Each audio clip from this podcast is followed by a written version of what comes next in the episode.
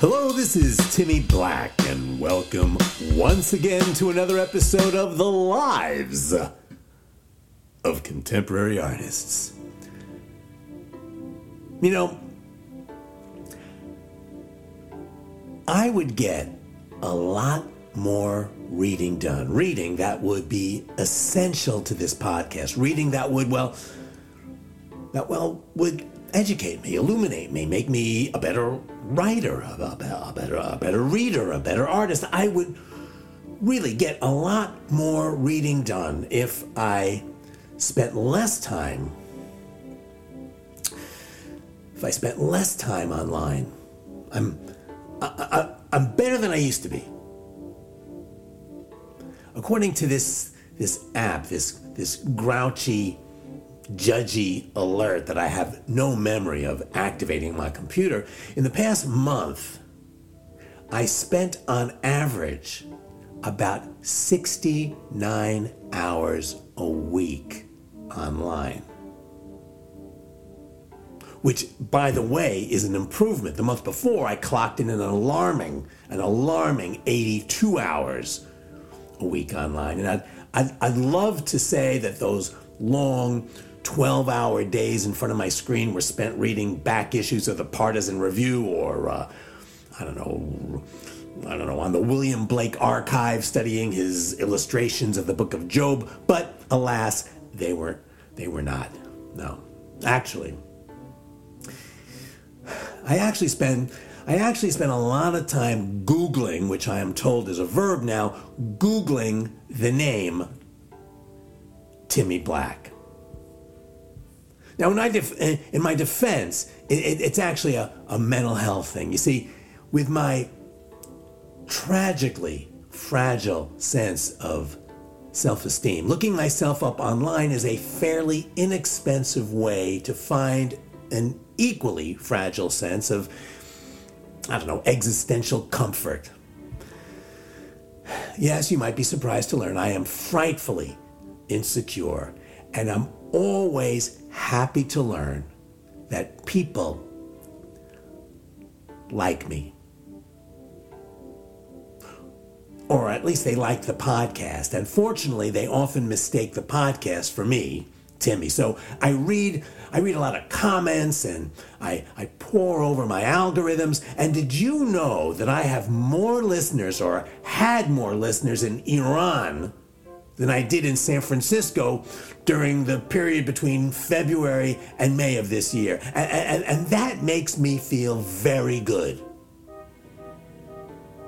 Temporarily. And, and, and you can't put a price on that. It's very, very, it's very important. Anyway, the obvious flip side to all this is that if I if I fail to curate this internet research carefully, this this sad exercise could actually yield the opposite of, of, of the intended result. I mean, I don't have to tell you, I don't have to tell you that there are a lot of haters out there. A lot, a lot of people, a lot of artists, a lot of curators, a lot of collectors, especially collectors, a, a, a lot of art critics, and a lot of art students. There are a lot of those types of people, a lot of those types of people that actually that actually dislike me. Well, well, despise me. And, and, and by the way, I can understand why. I mean, I mean, with, with, with a short 10 minute podcast episode, I can make or break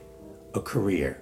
And, and, and, though I'm I'm rather proud of bringing artists like say I don't know like uh, like like Corrado Malaspina or or or Venda Benjamin to the public's attention, I, I, I still I still lose sleep over that that hatchet job, that very funny hatchet job, but a hatchet job nonetheless of the moderately talented, though conceptually bereft Los Angeles painter David Schoffen. I mean, since that broadcast, that poor guy hasn't been able to lift a brush, which is probably his most significant contribution to the art world, but nonetheless, but nonetheless, it's sad. Anyway,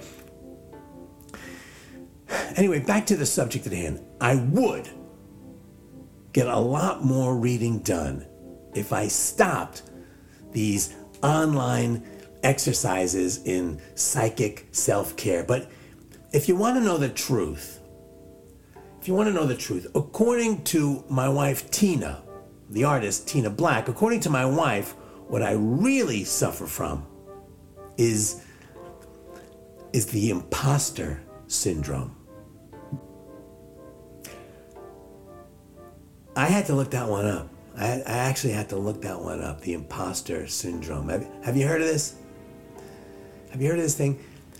This imposter syndrome. I mean, there's a lot of stuff on the internet about this imposter syndrome. There, there, there are essays. There's there, there's TED talks, videos. There's there's a personality test in order to determine to what degree you suffer from this imposter syndrome. There are seminars. Uh, designed to remedy the condition. They, they have these exotic retreats to southwestern spas in order to address the early childhood traumas that may be the sources of this unfortunate but not uncommon syndrome. There are support groups, conventions. There are three DC lobbying organizations. And if you've never heard of this thing, this imposter syndrome, if you've never heard of it, it's basically when a person feels like a fraud even though there is ample circumstantial evidence of their questionable achievements, which basically sounds like the classic definition of being an artist. So when I figured out that that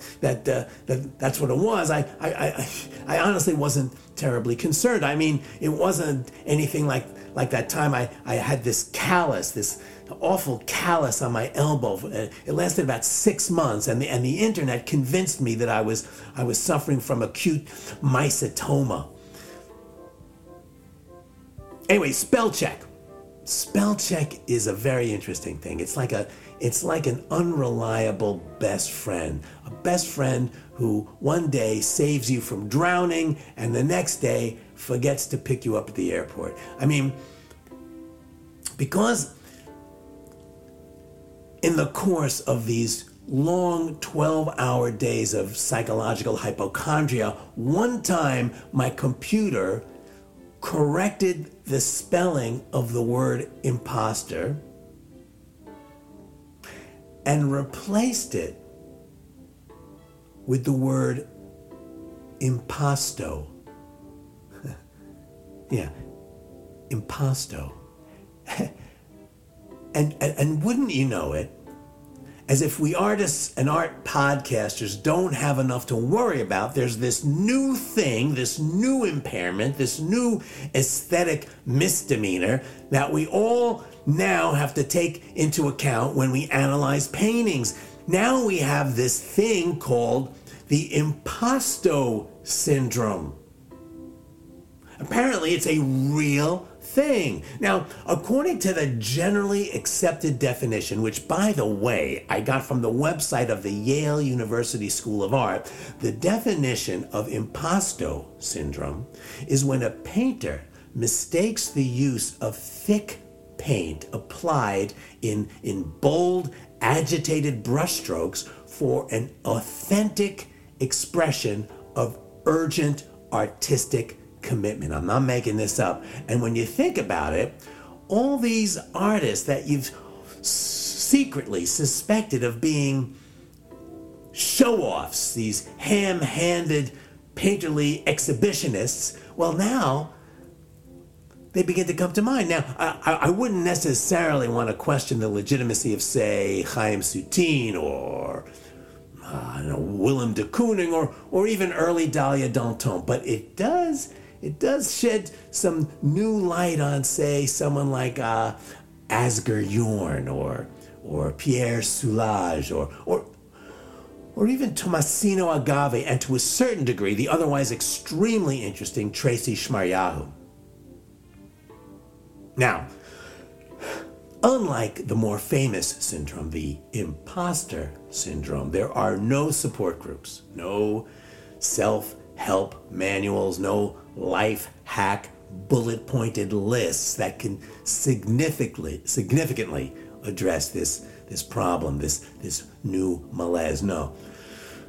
Like everything else, for us, for us artists, it's much, much harder. It's really up to the individual, the individual painter.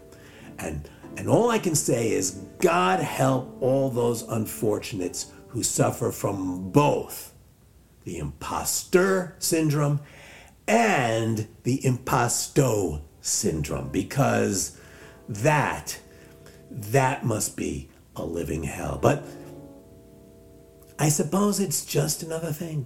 I suppose it's just another thing, just another challenge, just another difficult and painful crucible in the lives of contemporary artists.